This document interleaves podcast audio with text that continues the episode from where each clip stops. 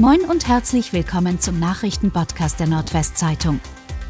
Heute ist Dienstag, der 18. Oktober. Und das sind die regionalen Themen. Apotheken im Nordwesten planen Streiks am Mittwoch. Die Apotheken im Nordwesten wollen am Mittwoch streiken. So beispielsweise in Oldenburg, dem Ammerland und der Wesermarsch. Gegen Mittag wollen die Apotheken schließen. Der Protest richtet sich gegen das geplante Sparpaket von Bundesgesundheitsminister Karl Lauterbach. So sollen die Apotheken unter anderem den Krankenkassen höhere Rabatte einräumen. Das bedeutet für die Apotheken massive Einschnitte. In mehreren Bundesländern sind deshalb Protestaktionen geplant. Neue Pipeline für LNG-Terminal zur Hälfte fertig.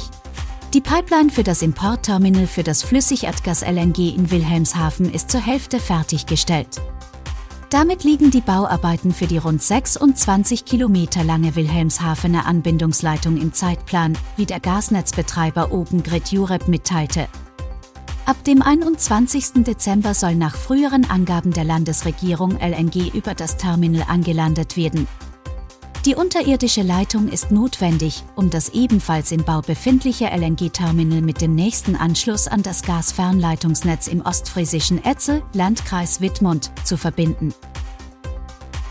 Maskenverweigerer aus Delmenhorst fliegt aus ICE. Ein Mann aus Delmenhorst und sein Begleiter mussten in Kassel einen ICE verlassen, weil sie keinen vorgeschriebenen Mund-Nasenschutz tragen wollten. Als eine Streife der Bundespolizei die Personalien der Männer aufnehmen wollte, ging einer von ihnen auf einen Polizisten los und verletzte diesen leicht, wie die Bundespolizei am Montag in Kassel mitteilte. Der 21-jährige Delmenhorster wurde daraufhin gefesselt. Gegen ihn und seinen Begleiter wurde ein Strafverfahren eingeleitet. Ernte in Niedersachsen fällt zufriedenstellend aus gute Ergebnisse beim Getreide und Raps, aber Ertragsrückgänge bei Kartoffeln und Silomais hat die Landwirtschaftskammer Niedersachsen bei der diesjährigen Ernte bilanziert. Angesichts des trockenen Sommers sei die Ernte insgesamt zufriedenstellend ausgefallen, sagte Kammerpräsident Gerhard Schwätzier am Montag. Gerade bei den Kartoffeln zeige sich aber, dass Erträge und Qualität je nach Wasserangebot stark schwanken. Voraussichtlich werden vor allem mittlere und kleinere Kartoffeln geerntet. Feuerwehr Bremerhaven fängt hochgiftige Schlange ein.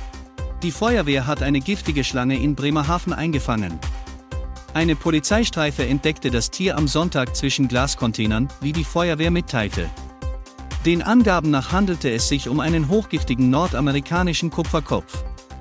Ein Vollbiss könne tödlich sein, meistens überlebten gesunde Erwachsene einen Biss aber, erläuterte ein Sprecher der Feuerwehr. Das Reptilienhaus im Saterland soll das Tier nun aufnehmen. Herkunft und Besitzer waren den Angaben nach am Montag noch unklar. Werder-Profis erfüllen keine Autogrammwünsche mehr. Zum Schutz vor dem Coronavirus werden die Spieler von Werder Bremen vorerst keine Autogramm- und Fotowünsche der Fans vor und nach dem Training erfüllen. Der Fußball-Bundesligist begründete diese Entscheidung am Montag auf seiner Webseite mit den steigenden Covid-19-Infektionszahlen. Um Menschenansammlungen zu vermeiden, wollen die Grün-Weißen zudem demnächst keine Trainingstermine mehr veröffentlichen. Und das waren die regionalen Themen des Tages. Bis morgen!